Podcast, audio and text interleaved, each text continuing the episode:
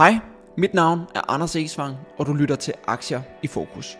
En podcast, hvor vi dykker ned i børsnoterede virksomheder for at blive klogere på deres forretningsmodel, vækstmuligheder, udfordringer og ikke mindst kommer tættere på topledelsen i disse virksomheder.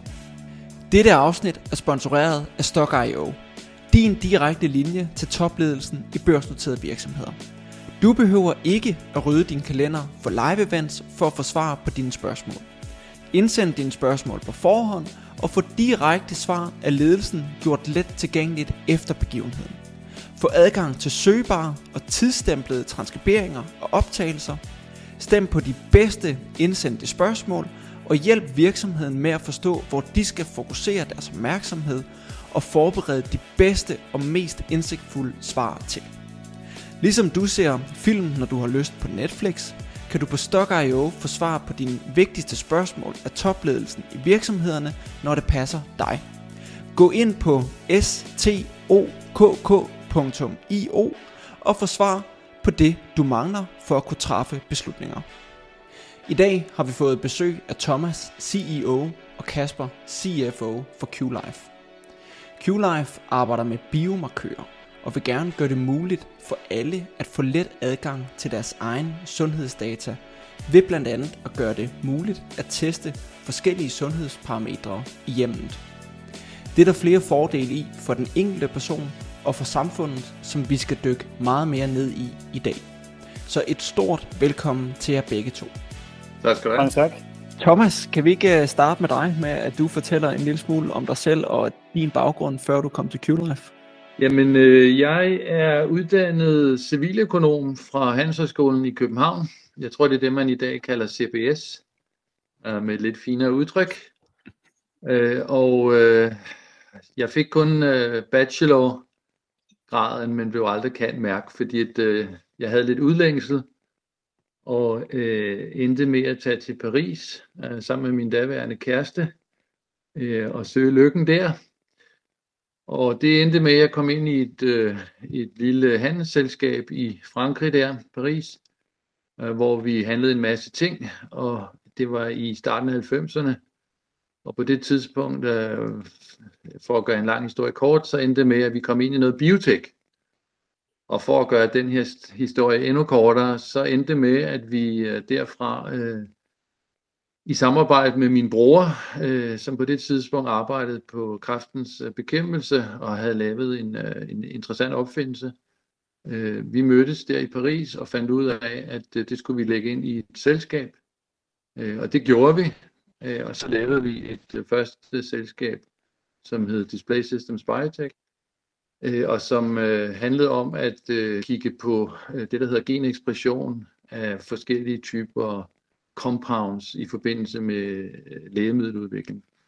Øh, så, og, og, ja, og derfra der øh, udviklede vi selskabet, og vi fik en masse finansiering øh, fra noget, der dengang hed Dansk Kapital, Anlæg, øh, Lønmodtagernes Dyrtidsfond, tror jeg det var også, øh, og nogle flere. Så, øh, så det var vores første iværksætterselskab. Så jeg blev sådan meget hurtigt øh, en iværksætter i udlandet, og senere hen så øh, lavede jeg sammen med min bror Peter igen øh, to andre selskaber. Uh, så i dag er jeg blevet sådan en uh, slags serieværksætter, og uh, det har så ført til, at vi nu her for nogle år siden lavede Q-Life. Så det er sådan uh, meget kort min uh, baggrund som økonom og sidenhen som iværksætter. Er din bror Peter, er han også med i, uh, i Q-Life, eller er det kun dig, der er med her? Nej, utrolig nok, så arbejder vi stadigvæk sammen.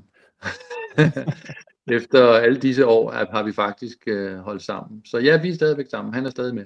Og hvad med dig, Kasper? Skal vi også lige få, få, dig, på, få dig på banen, hvor du kan fortælle lidt om, om dig og din baggrund, før du kom ind i QLife? Jo, selvfølgelig. Øh, fordi jeg, jeg har jo ikke været i QLife nær så lang tid som, øh, som øh, Thomas. Øh, så min baggrund, jeg er uddannet øh, kant polit på Københavns Universitet i sin tid, og har så arbejdet øh, først hos øh, IBM med software, øh, og som projektleder på, på softwareudviklingsprojekter. Og derfra blev jeg så på en eller anden indhentet af min økonomuddannelse og blev chef for en, øh, en, finan- eller en økonomiafdeling i, i, i IBM.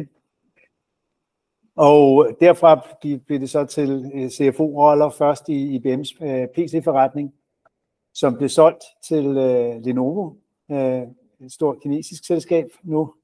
Dengang meget ukendt, nu, nu lidt, mere, lidt mere kendt i hvert fald. Så der var jeg med til at etablere Lenovo i, først i Norden og siden i Europa som, øh, som CFO. Og øh, derfra øh, begyndte, øh, øh begyndte at tænke, at det, det, det, det var mere inspirerende for mig for at arbejde på at skabe værdi for danske selskaber end for store internationale selskaber, så jeg vil godt kunne lide at arbejde internationalt. Så, så der skiftede jeg så til først et software-selskab, der hed Milestone Systems, som øh, er, er det førende inden for, for hvad hedder det, video management øh, løsninger. Og, og sidenhen til et, et, et, et selskab, der hedder Copenhagen Sensor Technology, som laver kameraer til forsvarsindustrien. Og så øh, tog jeg en MBA i Schweiz for at øh, få lidt mere internationalt øh, tilbage i min karriere, og, og kom derefter til øh, et øh, design agency, som kom fra Aarhus, der hedder Designet, og var med til at øh, vokse designet fra 200 mennesker, som der var, der vi var ombord til øh, lidt mindre end 600 mennesker øh, i over en femårig periode. Og fandt ud af, at det der med at bygge ting op og, og gøre det klar til at skalere øh, på økonomi- og processiden, det var noget, jeg synes var rigtig sjovt. Så det har jeg så efterfølgende gjort i et lille bitte øh, software as a service selskab, der hedder Mono Solutions, øh, som efter jeg havde været der en periode, blev, så øh, øh blev solgt til øh, Bauer Media Group, som øh, har en del øh, radiostationer blandt andet i Danmark, øh, som var på vej ind i digital markedsføring, og derfor var de interesseret i Mono Solutions. Øh, og derfra, øh, fra Mono Solutions, kom jeg så til øh, først øh, Phase 1, øh, som er det danske øh, kameraselskab, og øh, sidst, øh, sidste stop på rejsen er, er hvad hedder det, Q-Live, hvor jeg er nu. Det bringer os måske meget godt til sådan det næste punkt på listen her hvad er det, som Q-Live sådan helt konkret og helt præcist laver? Jamen, øh, vi måler biomarkører i, i primært blod, eventuelt andre typer væsker fra kroppen. Øhm, og det handler jo om at øh, måle nogle kritiske markører, som fortæller noget om dit øh, helbredsstadie, kan man sige. Specifikt i forhold til måske, at du har en eller anden sygdom, eller at du har en, øh, en condition, en kondition, som du måske er lidt bekymret omkring, eller om du bare generelt gerne vil, øh, hvad skal man sige, måle i forhold til din sundhed. Det er der jo mange efterhånden, der gerne vil. Øh, så vi, vi kan ud fra de her biomarkører give dig et ret præcist billede af, hvad din status er, hvad din helbredsstatus er. Øh, Thomas beskriver ganske fint, hvad, hvad, hvad, det, hvad de produkter, vi laver, gør. Men, men vi, det vi gør er faktisk, at vi udvikler produkter, som, og, og det er ret vigtigt, som sætter folk i stand til at måle biomarkører og det sætter folk i stand til at gøre det hjemme hos dem selv. Øh, så, og, og det er uh, groundbreaking news i virkeligheden, fordi der findes masser af produkter, som kan måle biomarkører i verden, øh, men alt foregår i laboratorier eller hos læger. Øh, så, så det med at, at, at lave et, øh, et apparat, som kan måle biomarkører med laboratoriekvalitet, men hjemme hos folk, det er unikt og nyt, og det er det, vi gør. Hvad har drevet jer i retning af at skulle lave det produkt? Altså hvad er det for nogle trends eller tendenser, som I har set siden, at I har kastet jer ud i at lave en løsning som, som QLife? Altså jeg plejer at sige, at øh, i virkeligheden altså, er det en ret stor dagsorden. Jeg plejer at bruge det udtryk, der hedder, at vi vil gerne øh, democratize øh, access to your, to your clinical data. Altså at vi vil gerne give almindelige mennesker adgang til at forstå det her sygdoms- øh, eller helbredsstatus, øh, som, man, som vi jo alle sammen har øh, på et eller andet plan. Øh, og, og, og man kan sige, det, det er jo så en ting, altså, men det sjove ved det er, at øh, vi går meget op i data sådan i det hele taget samfundsmæssigt i dag, men vi har jo rent faktisk ikke adgang til de data, som, som betyder allermest for os, nemlig vores helbredsdata. Og det synes jeg jo i sig selv er et meget godt udgangspunkt at tale ud fra. Øh, fordi det er selvfølgelig et eller andet sted jo ret interessant at kende sit helbredsstatus. så kan man sige, altså det kan man sige mange ting om. Øh, en af dem er, at øh, det har selvfølgelig også noget at gøre med, hvor langt teknologierne er, og, og, øh, og øh, hvem der skal have lov til at formidle den type data. Øh, og i dag er det jo sådan, at den type data formidles af professionelt personale, øh, selvfølgelig læger og, og sygeplejersker osv. Øh, og det er selvfølgelig helt fint, og det er ikke det, vi ønsker at lave om på, men vi ønsker at, øh, at øh, skabe noget teknologi, som kan sætte almindelige mennesker i stand til at få adgang til, til, til noget data, som kan give dem det her billede, som jeg snakker om. Øh, og det er teknologisk ret vanskeligt faktisk at gøre. Øh, og som Kasper sagde før, så, så handler det meget om netop at, at øh, formidle eller lave den teknologi, der kan, der kan øh, hvad skal man sige, skabe øh, en platform for, at almindelige mennesker kan finde ud af det. Øh, og det er, det, er, det er faktisk ret svært. Det, og det illustreres jo så ved, at der i dag ikke findes den type teknologi overhovedet.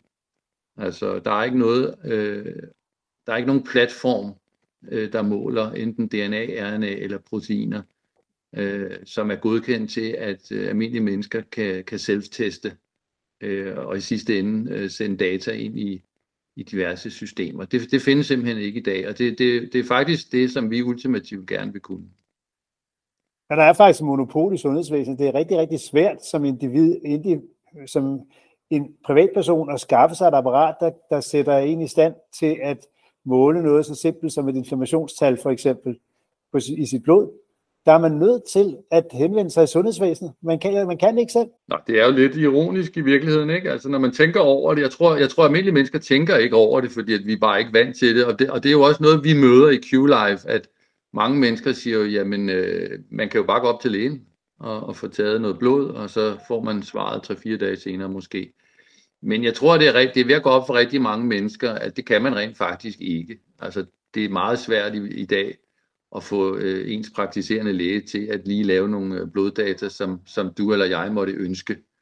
Øh, det er et monopol, øh, som Kasper siger, og, og det er helt 100% op til lægen at afgøre, hvilke type data, der skal laves. Hvis man sådan kigger på, på jeres løsning i dag, som den står i dag, er det så tiltænkt, at det er kan man sige, alle mennesker, der egentlig skal, skal kunne bruge den og, øh, og have adgang til deres sundhedsdata, eller er det tiltænkt, at det primært er personer, der der har en, en speciel sygdom, eller fejler noget kronisk, eller, eller hvor ligger I i det område? Jamen altså, jeg kan sige, at altså, udgangspunktet er sådan set, at alle mennesker selvfølgelig skal have adgang til den type data. Hvorfor ikke?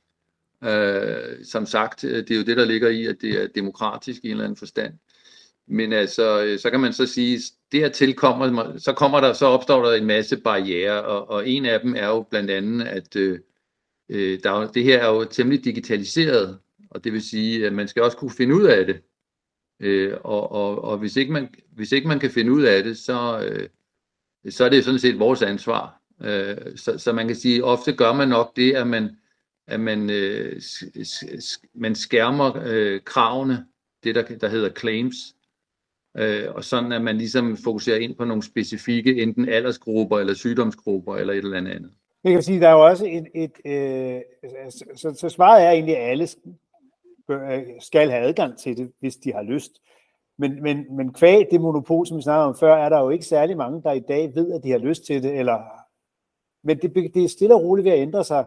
Øh, så, så der er jo folk begynder at interessere sig mere for, hvad de spiser, hvad er effekten af deres kost for eksempel.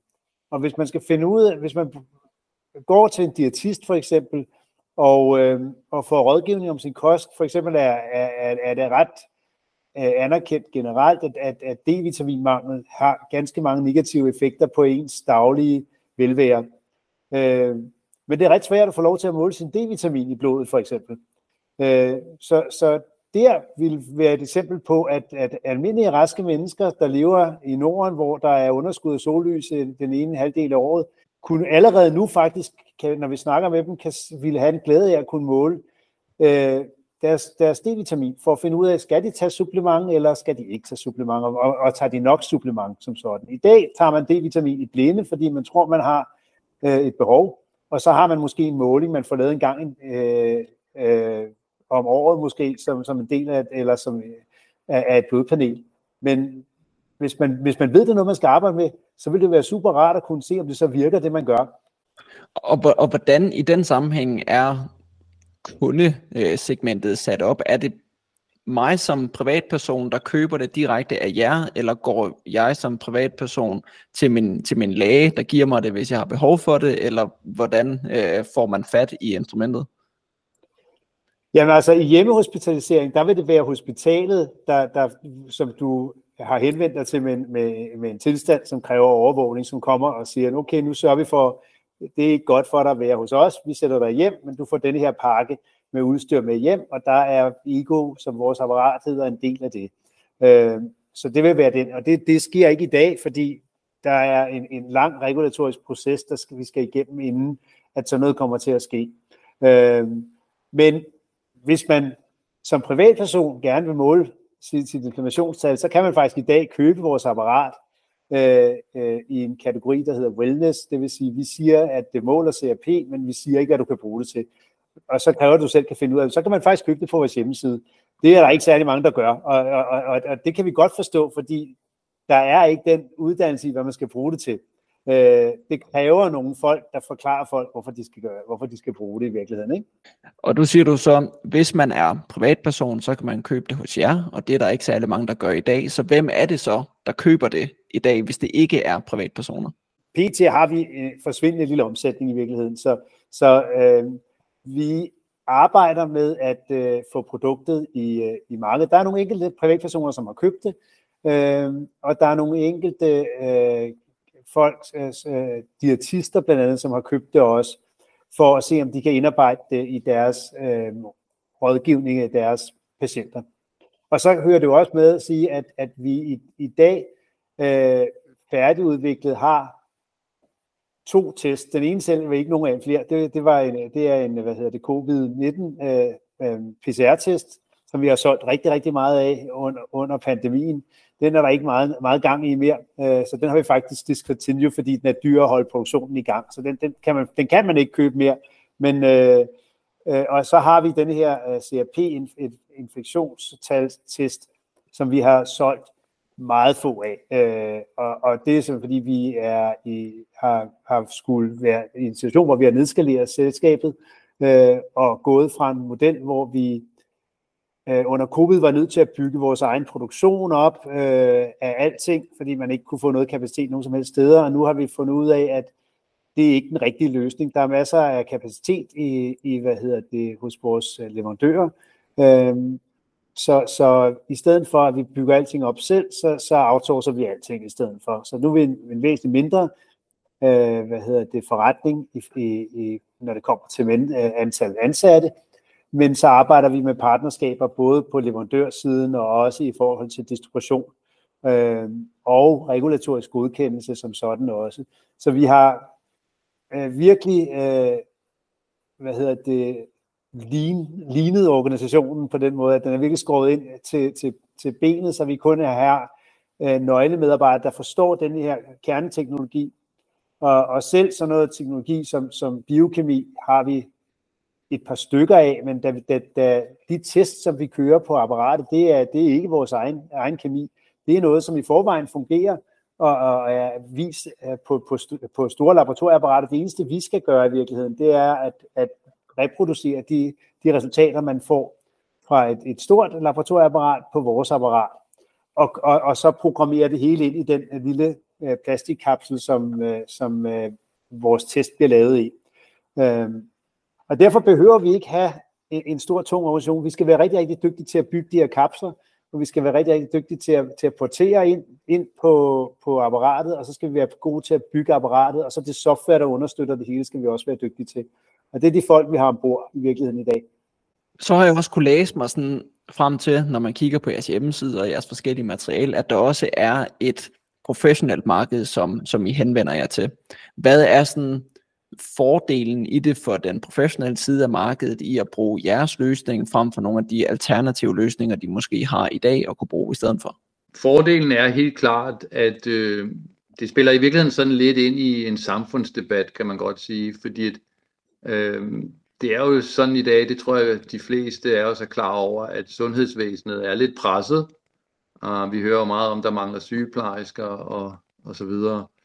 Øh, så derfor kan man sige, at hvis man kunne finde nogle nye måder måske at øh, håndtere en, en, øh, en del af, af patienterne på. For eksempel ved at holde dem derhjemme, øh, så kunne det måske øh, forøge produktiviteten i sundhedsvæsenet, øh, og, og måske også kvaliteten øh, for den enkelte. Øh, og det er der forskellige øh, initiativer i, i gang i forhold til, øh, for at se om man kan indlægge patienter, øh, men holde dem derhjemme.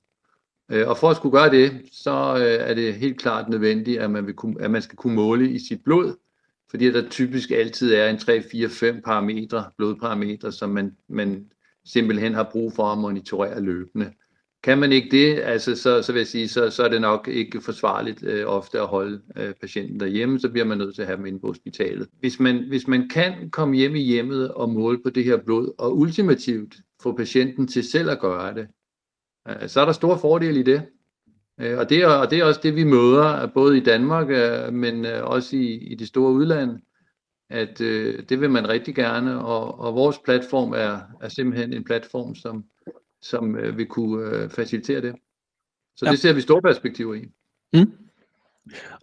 Hvis vi kigger, nu har I nævnt lidt omkring de kan man sige, biomarkers, I har i dag, som I kan måle på. Hvad hvis vi kigger sådan en lille smule fremad? Hvad er det, I har i jeres øh, pipeline på nuværende tidspunkt, som I arbejder på at kunne, kunne måle i fremtiden? Jamen altså, øh, lige nu har vi som sagt den her C-reaktiv protein, som måler i forhold til inflammation og infektion. Øh, og øh, det, det mener vi egentlig, der er et stort marked for, men, men som Kasper også siger, der, der foreligger også en del uddannelse, for at folk virkelig forstår, hvordan man skal bruge sådan en markør. Øh, så, så, så, så derfor sælger vi nok ikke så meget.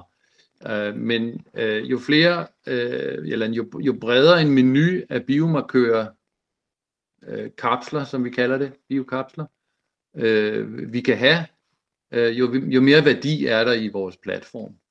Øh, og i første omgang har vi nok været, hvad skal man sige, delvis fokuseret på det, der hedder livsstilssygdomme. Uh, det vil sige, øh, øh, inflammation, det er ofte relateret til, til, til et eller andet kronisk, som man måtte øh, have. Øh, det kan også være, være diabetes, eller det kan være hjertekarsygdomme. Og vi kender jo alle sammen det her med kolesteroler og så videre, som man skal monitorere løbende. Øh, men vi, også, øh, vi kigger også på de lidt tungere markører, som refererer til hjerte, nyre, øh, lever, øh, som spiller lidt mere ind i, i den her hjemmehospitals tankegang, fordi det er ofte det, at hvad skal man sige, de vigtige organer, man gerne vil monitorere. Øh, så, øh, så, så fra livsstil til, til det lidt tungere, det, det er nok der, vi er lige nu.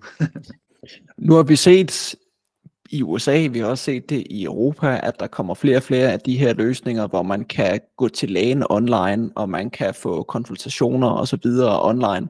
Ser I, at jeres løsning spiller ind i det her med, at man kan gøre mere digitalt, at man ikke behøver at gå til lægen, hvis man kan måle kan man sige, sin, øh, uh, sin værdier derhjemme, at så kan man få konsultationer online bagefter ud fra de værdier, og dermed spare systemet for også at kunne gå til læge den vej rundt, eller spiller de to ting ikke sammen? Det kan, kommer øh, helt klart til at spille sammen. Altså, øh, så, fordi kvaliteten af en online øh, konsultation vil jo blive væsentligt bedre, hvis lægen har adgang til øh, øh, troværdige kliniske data. Det har man ikke i dag. Øh, men hvis, øh, når man har et apparat som vores, hvor vi kan vise, at man faktisk får et resultat, man kan stole på, som er lige så godt, som det han kunne have taget på et laboratorium. Så, så et, det kan indgå direkte, når han stiller sin diagnose lægen, men det, det kan også spare folk, at, at for i tvivlstilfælde øh, at blive bedt om at komme hen til et laboratorium og få taget en blodprøve. Så, så, så ikke nok med, at kan man sige, at man får en bedre diagnose med det samme, man får også en hurtigere diagnose på en nemmere måde. Så det kommer helt sikkert til at spille sammen. Det er bare et spørgsmål om, altså, vores mission er jo, at et hvert hjem, ligesom de har et termometer og en badevægt, så har de en ego, og, og, og den kan sagtens stiges af hele familien, og det vil sige, hvis der er nogen, der er syg, så kan man lave en måling, og så kan man konsultere sin læge øh, online, eller øh, øh, på sigt sikkert også bruge, hvad der kommer ind af målinger på familien, sammen med en, en AI-engine, der, der hjælper med at fortælle, hvornår man skal gøre hvad, og så man kan tage tingene endnu tidligere i opløbet, for eksempel. Ikke? Men der er lang tid til det sker, øh, men vores, vores apparat samler jo alle dataene sammen, så du har pludselig på klokkeslæt din historik på de markører som, og de tests, du har taget.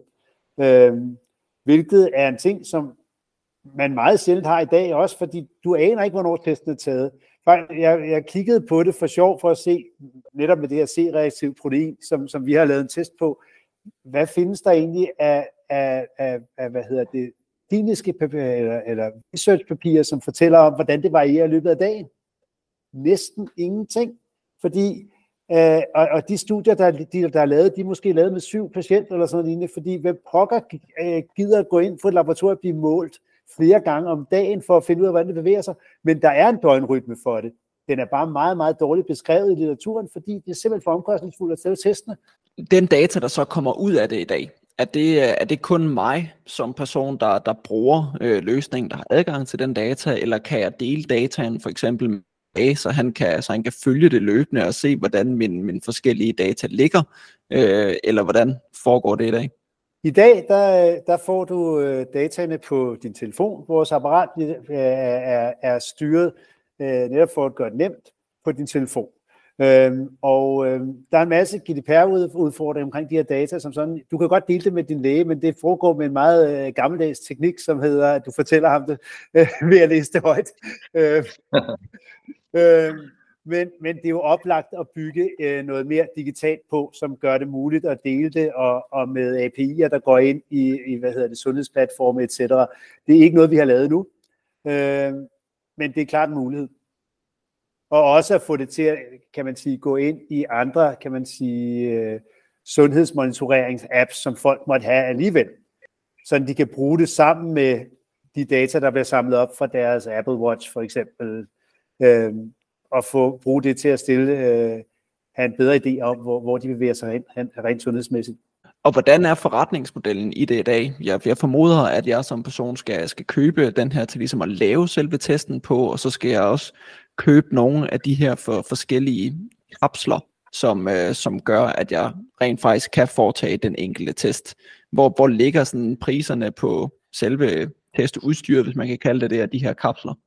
Lige nu er, er vi, kan man sige, meget tidligt i, i den øh, kommercialisering af det her, men, men øh, hvad hedder det, øh, apparatet koster øh, øh lige under 400 øh, euro. Øh, jeg kan ikke engang huske, hvad, hvad det kapslerne koster, Thomas. 20 euro. 20 euro stykket. Så en test koster, koster 20 euro i dag. Fordi det er de meget, meget, meget lave volumen, øh, vi, vi producerer i øjeblikket, så det er rasende dyrt i forhold til, hvor vi forventer, at øh, priserne kan være, øh, når vi får volumen på det her. Ja, så det er sådan lidt, øh, kan man sige, firkantet sagt, måske sådan lidt en Nespresso-model, at jeg køber øh, den her maskine, og så skal jeg købe de her enkelte kapsler bagefter, for at kunne bruge maskinen. Ja. Og er det, er det tiltænkt, at I med tiden skal, skal udvikle jer til at blive mere en, en datavirksomhed, der sidder på, på al den her data, der bliver mål på, og kunne bruge den kommercielt også, eller vil det være, kan man sige, primært den her Nespresso-model, som I tænker, der også i fremtiden vil være det, der skal drive selskabet? For indeværende er det, vil jeg sige, Nespresso-modellen. Øh, men det er helt klart, at, øh, at hvis, der, hvis vi når vi har en mulighed for at bruge vores, øh, den, øh, den kæmpe databank, vi får lavet, til noget nyttigt, så vil, vi, så vil vi undersøge, hvad der er af muligheder for at kommercialisere det også. Men det indgår ikke i vores umiddelbare forretningsplan. Og, der, og det vigtige til at starte med er, og for os er, er, er vores brugers øh, øh, hvad hedder det, data er, er velbeskyttet, øh, og, og, og de skal, det er ikke dem, der skal pludselig skal blive, øh, hvad hedder det, varen vi sælger. Øh, så, så vi skal finde, hvis vi skal gøre det, skal vi finde en måde, på, hvor vi gør det på, som er etisk forsvarlig. Øh, for det er super sensitive ting omkring folks helbred også, vi kommer til at samle ind. Ikke? Jeg synes jo stadigvæk, der ligger et, et spændende perspektiv øh, for den enkelte, fordi at jo mere data, øh, klinisk data, altså data for din egen krop, som du får akkumuleret på din egen telefon, eventuelt for ikke at, at, for at undgå, at det bliver delt osv., det er selvfølgelig et stort øh, issue i sig selv. Men, men øh, i det omfang, du, du, du har en masse data, altså, så er der jo ingen tvivl om, det tror jeg alle efterhånden har forstået, at så kan man, Så kan man, øh, hvad skal man sige, bruge forskellige typer software, øh, og, og så kan man måske begynde at forudse nogle mønstre for, hvordan ens helbred øh, vil udvikle sig, og dermed i virkeligheden gå fra at, i stedet for at, at, altså at, have, at få en diagnose, så i virkeligheden få en prognose. Øh, og, og, og det kan jo så være med til ligesom at, at, at se, tilsikre, at man gør de rigtige ting fremadrettet osv. Så, så, videre. så, så jeg synes, der ligger nogle, øh, nogle spændende perspektiver i, at man får adgang til sine egne data, øh, og, og måske kan bruge dem lidt mere offensivt. Og hvordan ser jeres, øh, jeres go-to-market-strategi ud på nuværende tidspunkt? I er jo stadigvæk tidligt i den her kommercialiseringsfase, men hvordan tænker I på det? Er det, er det direkte salg til den enkelte forbruger? Vil det være partnerdrevet? Vil I have nogle forskellige distributionskanaler, der gør, at jeg kan få fat i de her produkter?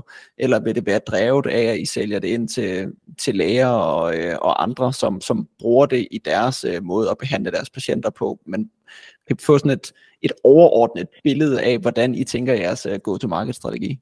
Jamen altså, sandheden er jo, øh, at det her er frokostdyrt. Øh, og det har vi jo også måttet sande, at det koster rigtig mange penge, at, øh, at Øh, det koster rigtig mange penge at udvikle sådan en platform her. Det koster rigtig mange penge at få den regulatorisk godkendt, øh, hvilket vi som sagt ikke er helt endnu.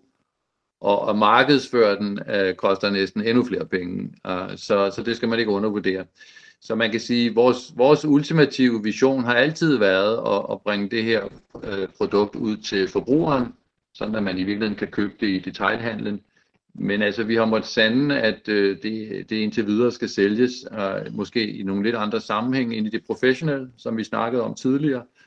Så vores go-to-market-plan er i virkeligheden at, at finde de partnere, som kan løfte ind i den her hjemmehospital sammenhæng, øh, og så finansiere øh, de regulatoriske godkendelser i de respektive lande, og også stå for at, at øh, investere i øh, salg marketing.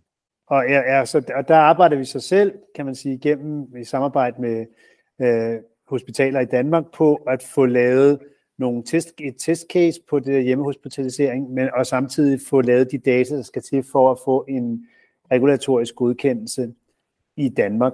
Øh, så har vi været øh, i Kalifornien til øh, øh, den amerikanske association for klinisk kemi øh, årskongres og, og demonstreret vores produkt, for der er et ganske stort øh, kan man sige, trade show øh, ved siden af den.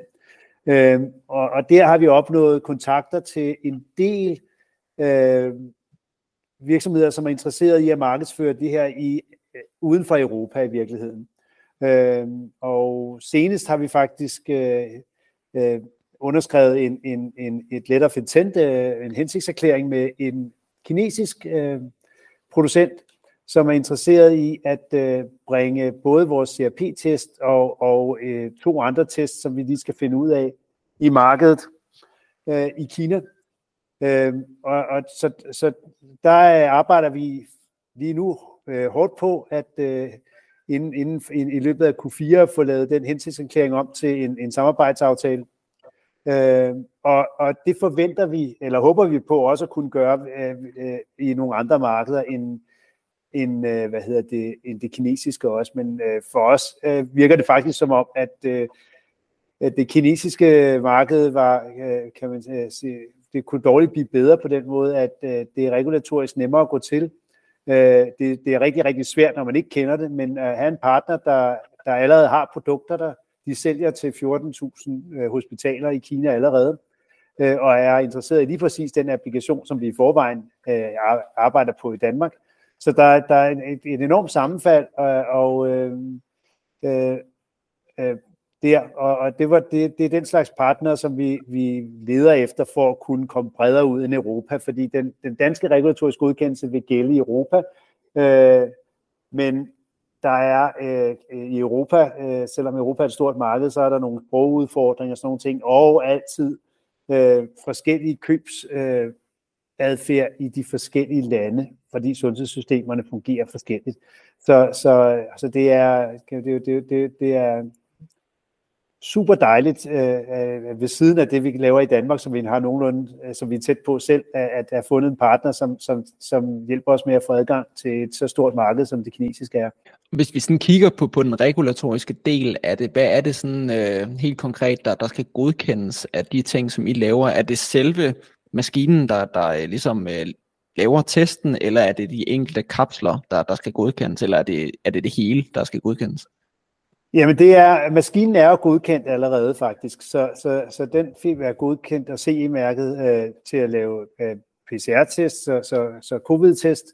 Øh, så, så, så, så teknologien som sådan, den er godkendt, men, men for hver test skal den godkende sin applikation, og så kan man sige, derudover skal vi så også, hvilket er nyt, og, for, øh, øh, og, og, og, og, og, og også noget af det, der gør det svært, så skal, det, så skal den maskine godkendes til hjemmebrug. Øh, og, og vores øh, regulatoriske godkendelse til, øh, til øh, hvad hedder det, øh, for PCR-testen, den er ikke til hjemmebrug, den er til professionel brug.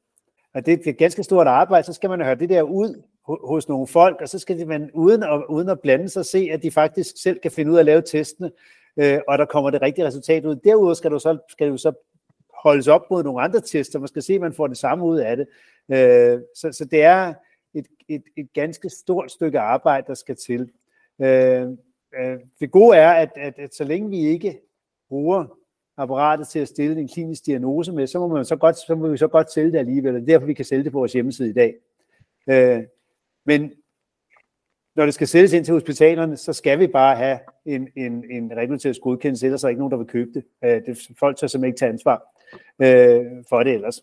Så læste jeg også, jeg tror det var i jeres seneste øh, regnskabsrapport, at I har øh, lavet noget nyt, der hedder Ego Innovate.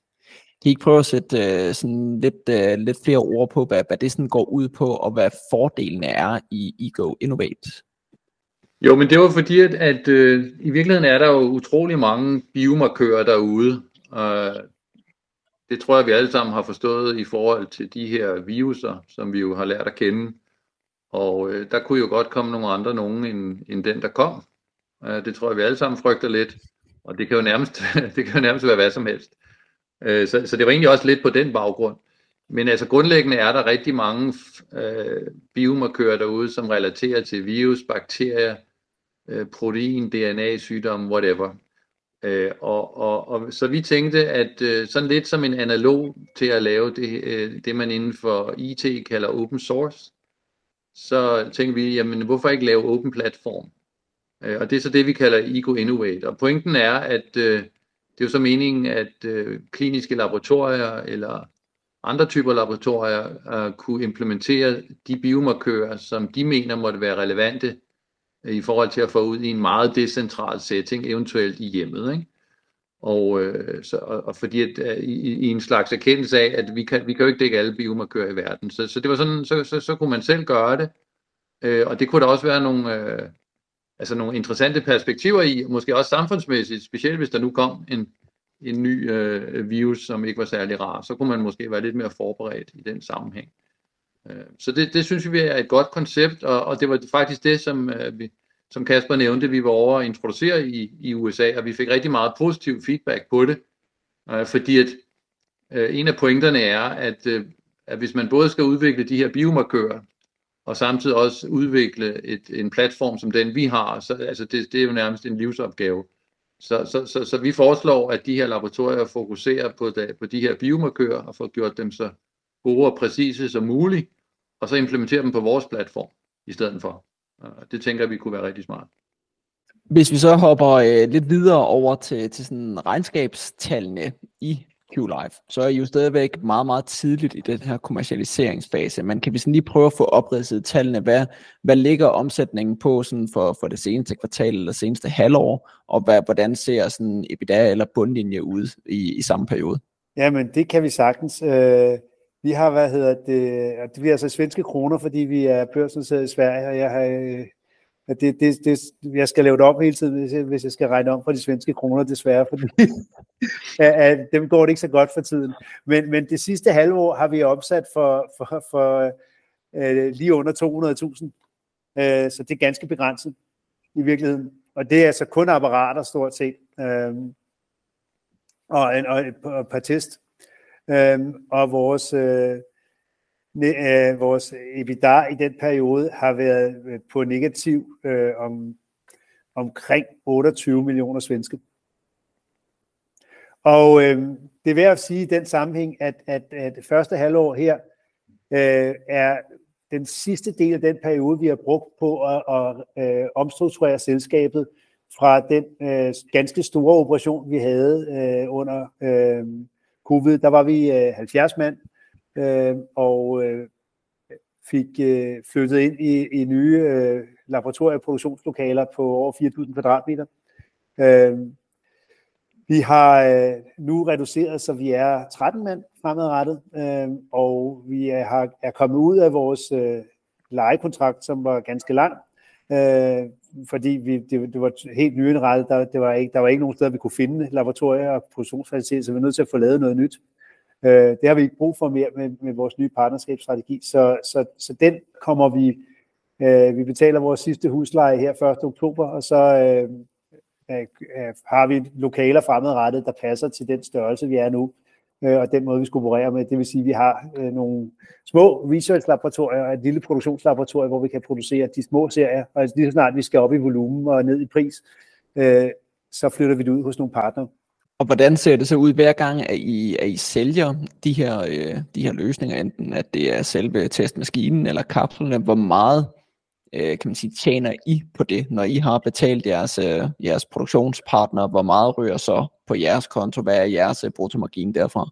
Ja, altså lige nu øh, ligger det et sted mellem 40 og 50 procent. Øh, og øh, det er ikke godt nok, men, men, øh, men øh, designsene er på, på, på de ting, vi har lavet, er sådan, at, at, øh, at vi forventer, at øh, lige så snart volumen bliver øh, en lille smule større, så, så bevæger de sig og, øh, i retningen af 90 procent i bruttomargin til sidst, øh, inden for øh, et par år.